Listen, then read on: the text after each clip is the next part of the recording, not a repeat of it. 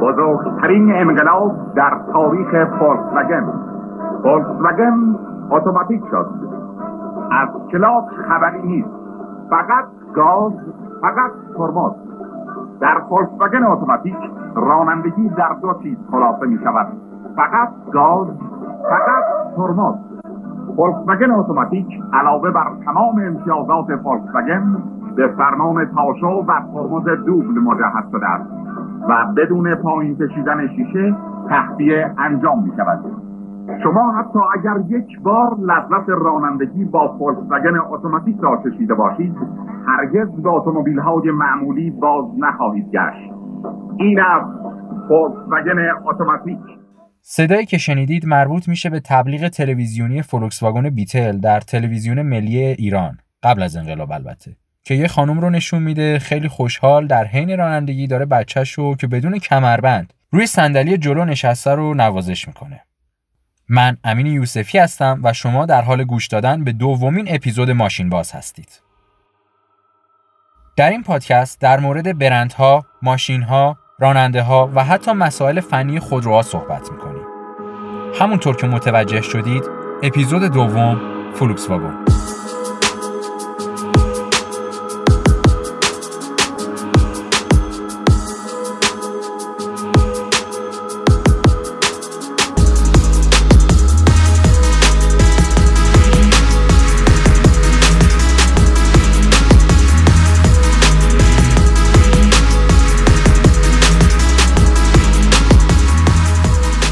شرکت فلوکس واگن به تنهایی خودش یه صنعت محسوب میشه. این شرکت مالک برندهای مشهوری مثل آودی، بنتلی، بوگاتی، لامبورگینی و پورچه است و بیش از 90 کارخونه در بیش از 20 کشور جهان داره. شاید همه ما با شنیدن اسم فلوکس واگن یاد ماشین مشهور فلوکس بیتل یا همون قورباغه‌ای خودمون بیفتیم. آشنایی فلوکس واگن و ایران به اواخر دهه 40 شمسی مربوط میشه که با ورود فلوکس بیتل همراه بود. بعد از انقلاب شرکت کرمان خودرو در دهه 80 شمسی با خودروی فلوکس واگن گل دوباره نام این برند رو در ایران زنده کرد. در دهه 90 یعنی بعد از پایان تحریم ها شرکت ماموت خودرو مسئولیت واردات این برند آلمانی رو بر عهده گرفت و با ورود خودروهایی مثل پاسات و تیگوان همه ما محو مهندسی آلمان شدیم. البته محبوبیت این دو خودرو برای دلال ها خیلی بیشتر از مردم بود و یادمه در ابتدای ورود این دو خودرو به بازار ایران دلال ها 20 تا از این خودروها رو با قیمتی حدود 200 تا 250 میلیون تومان خریداری می‌کردن و هر کدوم رو با قیمت 300 تا 350 میلیون تومان میفروختن. راستش الان شرم دارم از خوندن قیمت فعلی این خودروها. پاساد با قیمتی حدود یک میلیارد تومن و تیگوان با یک میلیارد و 300 میلیون تومن به فروش می‌رسه. واقعا چه خبرتونه. بگذاریم بریم سراغ تاریخچه این شرکت آلمانی.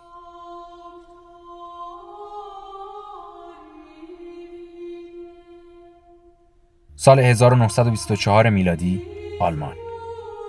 آدولف هیتلر رهبر حزب ملی کارگران سوسیالیست آلمان یا همون حزب نازی به دلیل شکست در کودتایی که علیه دولت وقت آلمان انجام داده بود در زندان به سر می برد.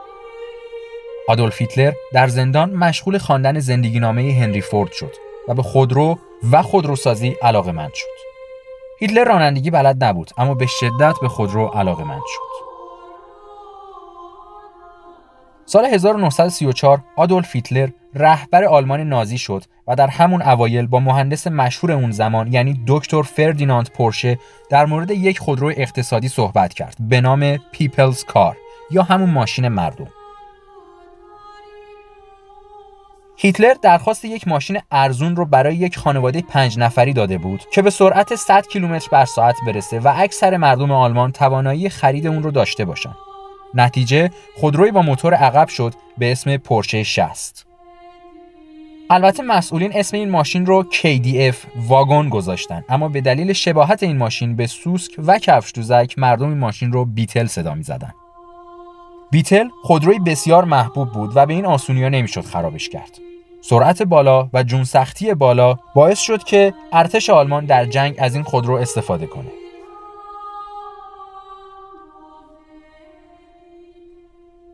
آتش جنگ جهانی دوم شعله ور شد. در طی جنگ کارخانه فلوکس واگن چندین بار توسط نیروهای متفقین بمباران شد. پس از اشغال آلمان سران انگلیس قصد داشتن کارخونه رو به انگلستان منتقل کنن اما این اتفاق نیفتاد و این کارخونه به یک افسر بریتانیایی به نام ایوان هرست سپرده شد این افسر بریتانیایی موفق شد کارخونه نابود شده رو بازسازی کنه و از ارتش بریتانیا سفارش 20 هزار خودرو رو گرفت.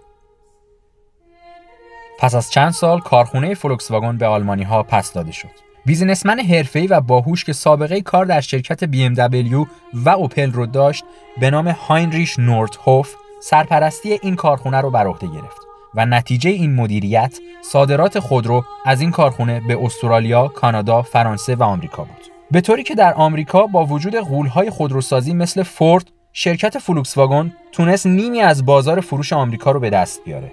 با مرگ نوردهوف شرکت فلوکس واگن دچار مشکلاتی میشه اما به تدریج با این مشکلات کنار میاد و دوباره قدرت خودش رو به دست میاره. سال 1982 یعنی 38 سال پیش طی قراردادی با چین این شرکت وارد آسیا شد و این قرارداد یعنی سلطه فلوکس واگن بر سه قاره آسیا، اروپا و آمریکا. فلوکس بیتل همچنان خودروی محبوب در ذهن و خاطره همه مردم جهانه. چند ماه پیش کمپانی فلوکس واگن بعد از 65 سال تولید این خودرو ویدیویی برای خدافظی با این خودروی فراموش نشدنی منتشر کرد. بیتل در بسیاری از فیلم های سینمایی خصوصا در هالیوود نقش موثری داشته و مشهورترین اونا فیلم هربی بود. اگه این فیلم رو ندیدید اونو حتما توصیه می‌کنم. از این ماشین مشهور 21 میلیون نسخه ساخته شد بدون تغییرات جدی در طراحی. بعد از موفقیت بیتل در آمریکا مهندسین فلوکس واگن به فکر ارتقای این ماشین افتادن و به جای موتور یک و یک دهم لیتری موتورهای یک و سه دهم و یک و نیم لیتری قرار دادن و همچنین قدرت موتور یک و نیم لیتری رو تا 54 اسب بخار افزایش دادن به لطف دوام بالا و در عین حال اقتصادی بودن بیتل شرکت فلوکس جیبش پر پول شد و با این پولا سال 1964 رفت و شرکت آودی رو از چنگ بنز درآورد. حالا این فلوکس واگن بود که بعد از کلی بیتل یا همون فلوکس قورباغه‌ای ساختن صاحب برند لوکس آودی شده بود. و برای حفظ آبرو هم که شده چند سال بعد با الهام از آودی 80 فلوکس واگن پاسات رو می‌سازه. همون ماشینی که الان باید یک میلیارد تومان پول داشت تا سوار شد. از دهه هفتاد رقابت غولهای خودروسازی یعنی آلمان و ژاپن شروع شد. و هنوز که هنوزه تویوتا میگه کرولا پرفروشترین ماشین جهانه و فلوکس واگن بیتل رو به عنوان پرفروشترین ماشین اعلام می‌کنه. اما مثل اینکه حق با تویوتاست و شرکت فلوکس واگن برای اینکه کم نیاره میگه کرولا در طی این سالها چندین بار کاملا عوض شده چه به لحاظ طراحی و چه به لحاظ موتوری. اما بیتل تا سالها به یک شکل باقی مونده. حتی آخرین facelift بیتل هم همچنان شبیه یک کفش دوزکه. و برای اینکه درک کنیم چقدر این شرکت ها در ساخت خودرو غولن باید بگم که اگه سایپا و ایران خودرو رو با هم جمع کنیم سالی در حدود یک میلیون خودرو تولید می‌کنن. اما خب مثلا شرکت فلوکس واگن و تویوتا هر کدوم سالانه ده میلیون خودرو تولید می‌کنن.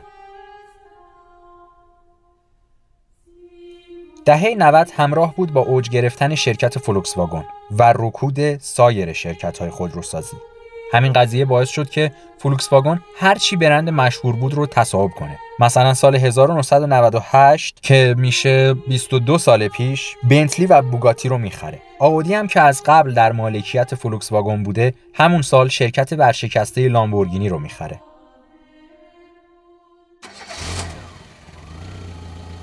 خب به بخش گاراژ می‌رسیم. در این بخش من با دوست خودم مهندس اسفندیارپور تماس می‌گیرم. و با ایشون در مورد مسائل فنی خودروها صحبت می‌کنیم. اجازه بدید من ایشون رو بگیرم.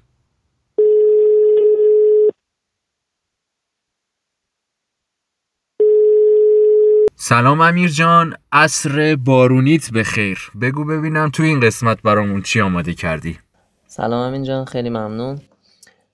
تو این بخش می‌خواستم راجع به خودروهای فولکس واگنی که داخل ایران هستن یه توضیح مختصری راجع به بخش های فنیشون و مشخصاتشون بدم. اولین خودرویی که داریم فولکس واگن پاسات هستش. پاسات خب این سال اخیر مقدار بیشتر مردم حالا اسمش رو شنیدن. سال طراحیش برمیگرده به سال 2014 و موتور 4 سیلندر 16 سوپاپ داره با حجم 1800 سی سی. 2014 که گفتی منظورت اینه که این پلتفرم جدیدش دیگه آره؟ آره اون جدیدی میگم. چون یکی دیگه هم هست که پاسات بعدی است که میگم. اون سال طراحیش برمیگرده به سال 2011 که حالا بعدش بهش می‌رسیم. و موتورش که گفتم 1800 سی سی توربو شارژ هستش و دیف جلو این خودرو یعنی اون چرخهای محرکش برای چرخهای جلو هستند و قدرت 180 دست بخار تو 5100 دور در دقیقه به ما میده. و حداکثر گشتاوری هم که این خودرو داره 249 نیوتن متر در 1250 RPM هستش. گیربکسی هم که این خودرو داره 7 سرعته دابل کلاچه و شتاب 0 تا 100 هم که ما میده 7 ممیز 9 ثانیه است. البته باید این نکته رو مد نظرم داشته باشیم. تمامی این اعداد و رقم هایی که کمپانی سازنده خودرو اعلام می‌کنه مثل حالا حداکثر قدرت یا توانی که موتور خودرو میده یا گشتاوری که داره برمیگرد به اون حالت آزمایشگاهی که موتور خودرو داخلش قرار داره. و اگه الان اینجا میگیم برای این پاسات 180 دست بخار ما داریم این 180 دست بخار در حالت آزمایشگاهی در بهترین دما در حالتی که بهترین و با کیفیت ترین بنزین داخل موتور باشه که خب تو ایران همچین بنزینی نداریم. و همینطور این قدرتی هم که گفته میشه سر میلنگ این خودروه سر میلنگ موتور این خودروه و سر چرخ خودرو چون در ادامه بعد از موتور گیربکس قرار داره. بعد میاد داخل دیفرانسیل و پولوسا و چرخ انتقال پیدا می‌کنه مقداری افت توان ما داریم. پس نمی‌تونیم بگیم که 180 دست بخار دقیقا سر چرخ این خودرو. ما می‌تونیم توان رو داشته باشیم. حالا در ادامهش حد سرعتی که حالا خود کمپانی گفته رو 232 کیلومتر در ساعت حدود یک تن و 500 کیلوگرم وزن این خودروه و مصرف سوخت ترکیبیش هم 5 7 لیتر در هر 100 کیلومتر. استاندارد آلایندگی هم که این خودرو پاس کرده یورو 6 هستش. بعد از خودروی فولکس واگن پاسات یک مدل دیگه حالا فولکس واگن پاسات دیگه هست که سال طراحیش برمیگرده به 2011 یک مقدار قدیمی تر هستش. موتورش 5 سیلندر 20 سوپاپ هست. و 2475 دیگه رندش می‌کنن. میگن 2500 سی سی حجم موتورشه و تنفس طبیعی هستش. یعنی از توربو شارژ یا سوپر شارژ چیز دیگه استفاده نمی‌کنه. و باز همین خودرو هم دیفرانسیل جلوه و 170 اسب بخار در 4600 RPM به ما موتورش میده و همینطور گشتاور 240 نیوتن متر در 1500 دور در دقیقه داره. و شتاب صفر صدی هم که داره 8 ممیز 7 دهم ثانیه است. حد اکثر سرعت اعلام شده هم 225 کیلومتر در ساعت. وزن این خودرو هم حول و حوش 1.5 تن هستش. و مصرف سوخت ترکیبیش هم 6 ممیز 7 دهم لیتر در هر 100 کیلومتره و اما استاندارد آلایندگیش یورو 5 و باز از لحاظ تجهیزاتی و حالا آپشنایی که داره از اون پاساتی که جدیدتر هستش خب طبیعتا پایین تره خودرو بعدی که داریم فولکس واگن تیگوان سال طراحیش برمیگرده به 2016 تقریبا کلاس حالا کراس اوور میشه بهش گفت داره و حجم موتور 2000 سی سی داره. 4 سیلندر 16 سوپاپه همینطور نوع تنفس موتورش هم توربو شارژر است. و این خودرو دو دیفرانسیل یا حالا four wheel drive بهش میگن. حد اکثر قدرتی هم که به ما میده 180 اسب بخار. در 3940 RPM هستش. همینطور گشتاور 320 نیوتن متر در 1500 دور در دقیقه رو داره. گیربکسی که این خودرو استفاده شده 7 سرعتی دابل کلاچه و شتاب 0 تا صدش هم 7 ممیز 7 ثانیه است. حد اکثر سرعتش هم 208 کیلومتر در ساعت و وزن یک, یک تن و 700 کیلوگرم. این حول و حوش هستش. یه سوال داشتم. خودت بین پاسات و تیگوان کدوم از هم بیشتر دوست داری؟ طبیعتا پاسات چون کلاس سدان داره اون کراس اووره و خب سدان به نظرم اون حس رانندگی بهتری القا کنه تا حاله خودروی کراس اوور خب که نمیشه استفاده خیلی سرعتی خوبی ازش برد و نه آفرود خفنی باش رفت. پس فکر کنم پاسات منطقی تر باشه. نظرت برخلاف جامعه است. جامعه خیلی بیشتر تیگوان میپسنده. برای همینم قیمتش 300 میلیون گرونتر از پاساته. باشه به نظرم. حالا جامعه فرق می‌کنه دیگه. هر کسی دیدگاهی داره. خب دیگه حالا خب مردم اصولا دوست دارن بالا باشن. پیشنین اون نمای بالا رو در نظر می‌گیرن. از بالا بشینن به ماشینا دیگه نگاه کنن.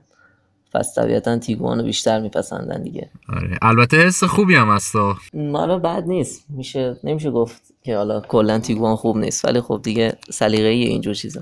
خب ماشین بعدی؟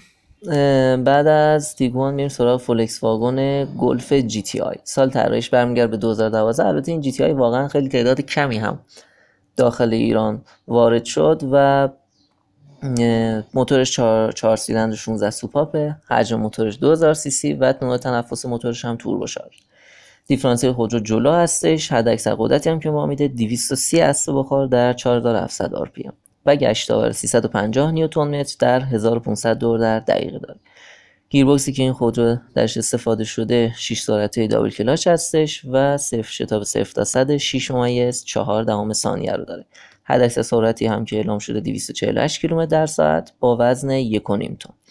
و مصرف سوخت ترکیبیش هم 6.5 لیتر در 100 کیلومتر. استاندارد آلندگیش یورو 6 و 9 کیسه هوا داره و لحاظ تجهیزاتی خیلی نمیشه روش حساب باز کرد اما بیشتر این خودرو حالت اسپورتی داره و برای حالا اون کسایی که خودروی اسپورت میپسندن طراحی شده. بعد از فولکس واگن گلف GTI میریم سراغ فولکس واگن بیتل. فولکس واگن بیتل سال طراحیش برمیگرده به 2013 موتور 4 سیلندر 16 سوپاپ داره با حجم موتور 2000 سی سی. باز در این خودرو هم توربو شارژ استفاده شده دیفرانسیلش هم جلو هستش با حد اکثر قدرت 200 اسب بخار در 5300 RPM حد اکثر گشتاوری هم که این خودرو داره 280 نیوتن متر در 1700 دور در دقیقه است. نوع گیربکس این خودرو هم 6 دنده خودکار DSG هستش. DSG هم که تو بخش قبلی توضیح داده بودیم. چه نوع مدلی هست؟ پیشرفته حالا double clutch بهش میشه گفت. بعد و همینطور شتاب 0 تا 100 هم 7.5 ثانیه است و حد اکثر سرعتش هم 223 کیلومتر در ساعت. با وزن 1 تن و 400 کیلوگرم و استاندارد آلندی این خودرو یورو 5 است و حالا از لحاظ تجهیزات و اینا هم تقریبا حالا قابل قبول میشه گفت. خب صحبت های من در این بخش تموم شد. عالی. ما یه بخش دیگه هم در خدمت شما هستیم.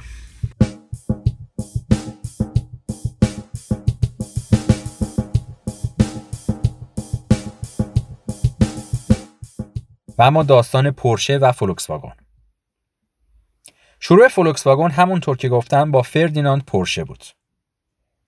فردیناند پورشه به همراه پسرش فری پورشه. داخل پرانتز بگم که اسم این گل پسرم فردیناند بوده ولی برای اینکه قاطی نشه باید یکی و فری صدا می‌زدن که این خانواده سعی کرد حرمت پدر رو نگه داره و این گل پسر رو فری صدا زدن.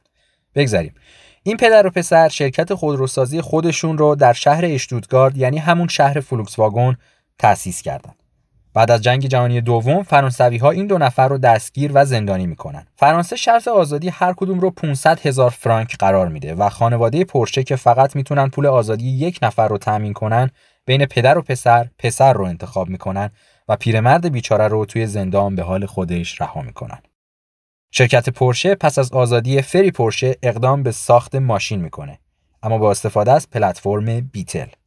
همین موضوع باعث میشه که شرکت فولکس واگن تا سالها با پورشه قهر کنه. سال 2009 فولکس واگن حدود نصف سهام پورشه و سال 2002 با خرید کامل پورشه سند 6 دانگ پورشه رو به نام خودش می‌زنه. البته مدیر های این دو شرکت در همین سالهای اخیر هم کلی با هم دعوا کردن و همدیگر رو لایق مدیریت نمی‌دونن.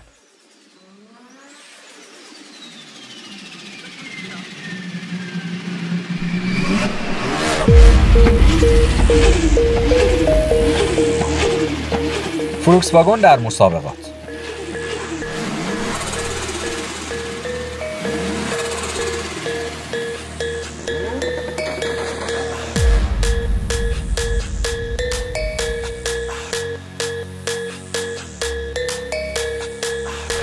راستش فولکس واگن فولکس واگنه یعنی بندنافشو هیتلر با اقتصادی بودن بریده. فراری نیست که بخواد برای مسابقات بجنگه فولکس واگن فقط به فکر تولید بیشتر ماشینه و شکستن شاخ تویوتا البته از یه منظر دیگه این شرکت با مالکیت پورشه، لامبورگینی، بنتلی و آودی یه جورایی عملا همیشه با خودش داره مسابقه میده. کاملا می‌تونم تصور کنم که وقتی تیم پورشه و بنتلی در یک مسابقه سخت سعی می‌کنن که از همدیگه سبقت بگیرن برای اول شدن رئیس فولکس واگن با یه عینک آفتابی همینطور که داره سیگار می‌کشه یه لبخند ریز می‌زنه و دارت رو پرتاب می‌کنه به سمت عکس آکیو تویودا رئیس شرکت تویوتا.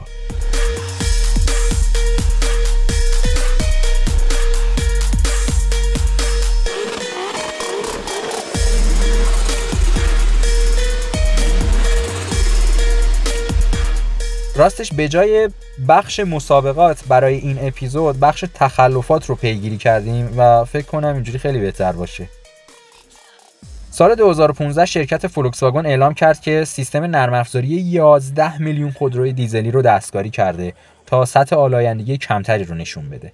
البته به این راحتی ها زیر بار نمی‌رفت و بعد از کلی تحمل فشار این قضیه رو اعلام کرد. به دنبال این اعتراف شرکت فولکس واگن 27 میلیون یورو غرامت پرداخت کرد. راستش طبق گفته ها دعوای پورشه و فولکس واگن سر همین موضوع بوده که در نهایت مدیرعامل فولکس واگن بعد از این رسوایی استعفا می‌کنه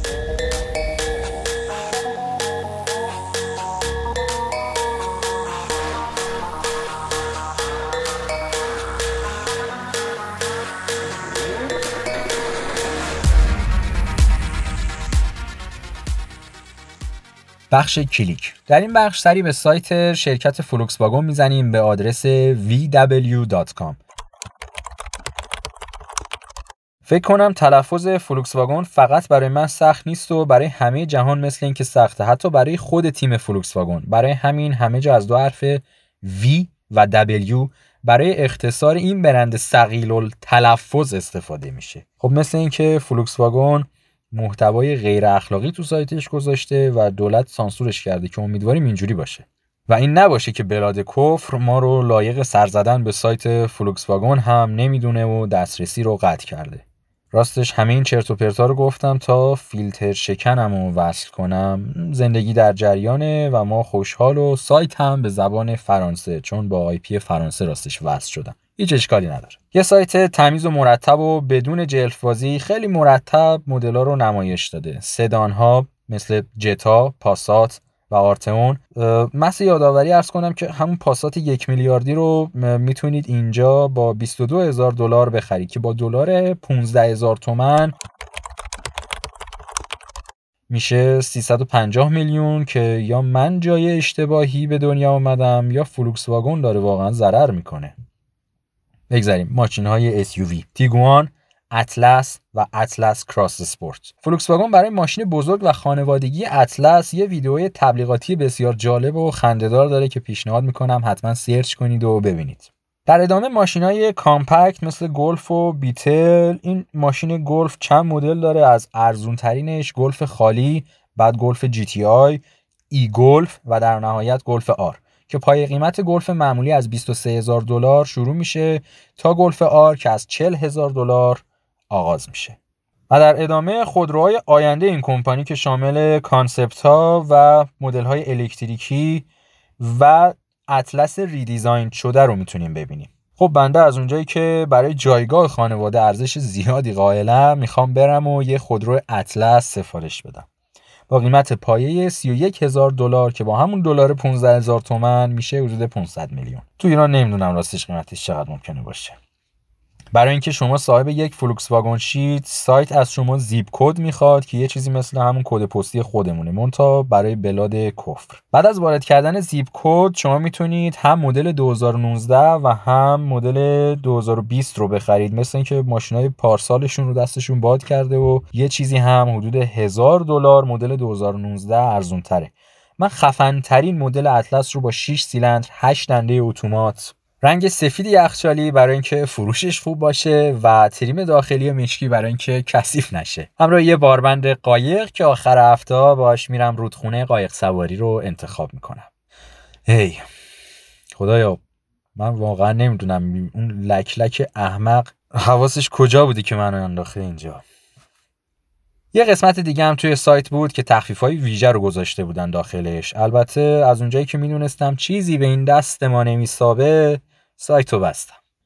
اجازه بدید گفتگوی من و مهندس اسفندیارپور رو بشنویم در بخش دوم گاراژ تا یکم حس و حالمون عوض شه. با مهندس ما هم که قسمت اول آشنا شدین. از فنی های به نام همون کشوریه که لک لک ها من و شما رو انداختن توش. مهندس سلام. طبق قراری که گذاشتیم بهمون بگو از موتورهای توربو چه خبر؟ خب تو این بخش قرار راجع به موتورهای توربوشارژ صحبت کنم. قبل از اینکه اصلا وارد بحث اصلی که همون موتورهای توربوشارژ هست بشیم یه دیدگاه کلی نسبت به نوع تنفس خودروها داشته باشیم یا بهتر بگم موتور خودرو. ببینید کلا خود موتور خود رو برای که احتراق توش صورت بگیره یکی هوا می‌خواد یکی هم غذا سوخت می‌خواد. و وقتی که ما صحبت راجع به نوع تنفس می‌کنیم یعنی اون هوایی که قرار وارد موتور بشه. به طور کلی هوا اون نوع تنفس موتور خود را دو بخش داره. یا تنفسش طبیعیه یا تنفس مصنوعی. تنفس طبیعی میشه چی؟ میشه اینکه بدون اینکه از تجهیزات یا چیزی استفاده بشه هوا خیلی راحت خودش توسط مکش پیستون بره وارد موتور ماشین بشه. مثل حالا این تمام خودروهایی که اطرافمون اکثرا می‌بینیم از پراید و پیکان گرفته تا حالا بقیه نوع خودروها بیشتر هم حالا خودروهای داخل منظورم. اینا نوع تنفسشون طبیعیه. ولی خب حالا تو خودروهای تولید داخل هم الان سورن توربوشارژ رو یا دنای توربوشارژ رو داریم ما که تنفسشون مصنوعیه بعد از تنفس طبیعی میریم سراغ تنفس مصنوعی. تنفس مصنوعی میشه چی؟ میشه اینکه بیایم از یه سری تجهیزات و ابزارها استفاده کنیم که هوا رو بهتر وارد موتور کنیم. که خب حالا انواع مختلفی داره تنفس طبیعی. یکیش توربو شارژره یکیش سوپر شارژر یکی سوپر شارژر برقی. همینطور این فنای کوچولوی برقی هم که بعضیا می‌گیرن میبندن سر راه هواکش که حالا مثلا موتور بهتر. کار کنه که تاثیر خاصی هم نمی‌ذاره اونم باز دیگه میشه تنفس مصنوعی. حالا قبل که دقیقا بریم ببینیم توربوشارژ چیه من این توضیح خیلی کوتاهی راجع به اون بقیه‌شون بگم. کلا هدف از تنفس مصنوعی که موتور هوای بهتری داشته باشه یعنی تنفس بهتری کنه. و اصطلاحا حالا بهش پرخورانی هم میگن.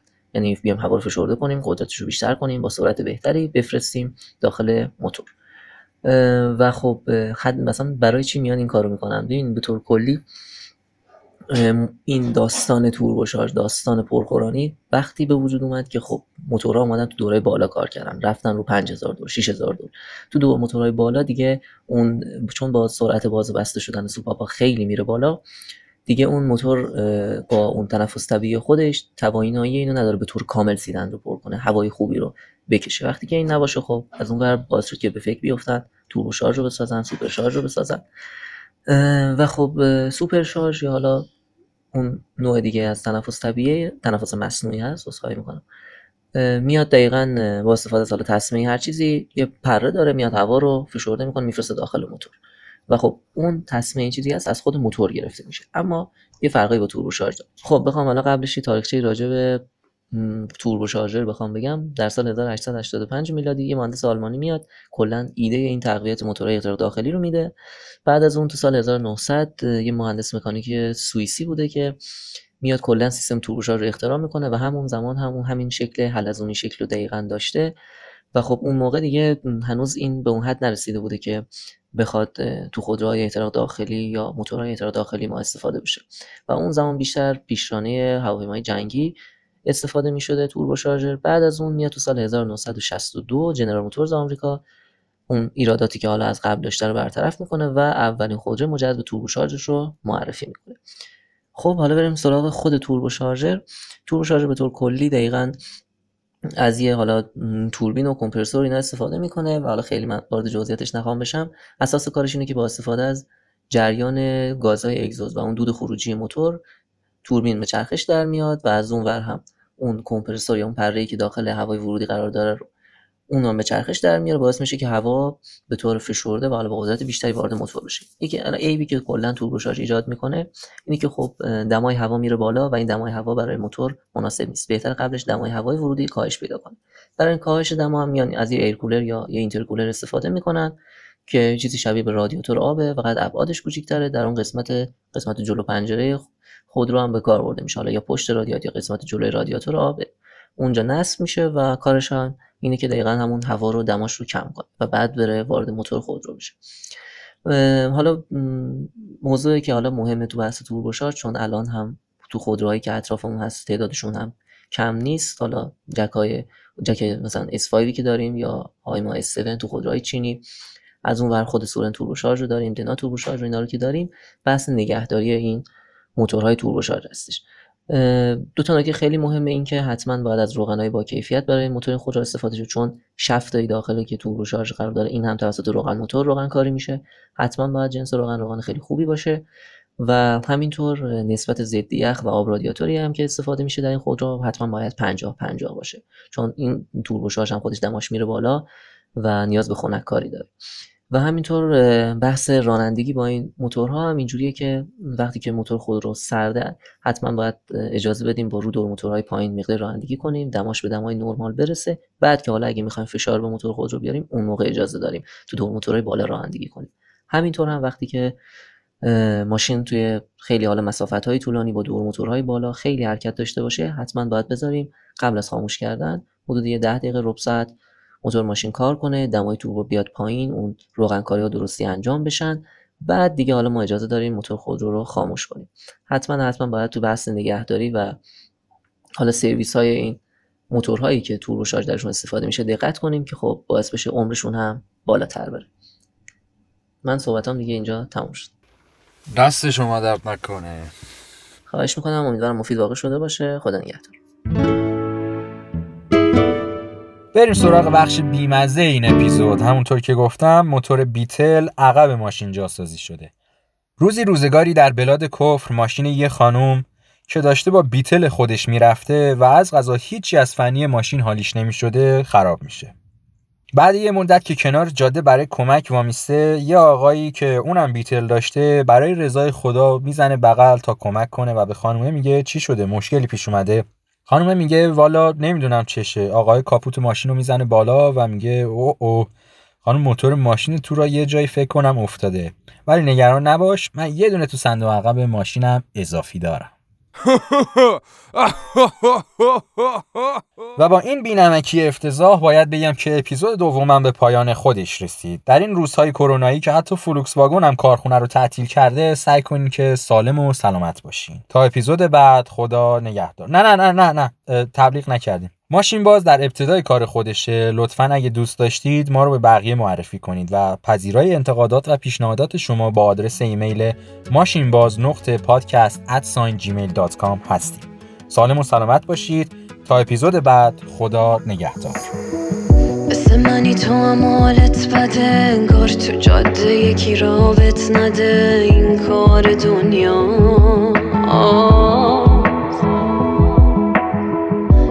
که همیشه وقت پریدن جلوت سبز میشه و سخت عمیقا دیوار دنیا. مثل منی خودتم و تنها توی اتاق پرشم. خلوت می‌کنم باریدم دیگه منم در این حد بوده برشم. می‌زنه به سرم عادت دارم به شب گردی شب تا صبح دارشم. ولی ببین اگه افتادی پا شدن سخته پس نیفت از نفس. توی زندگی راه مخفی نیست تو دنیا را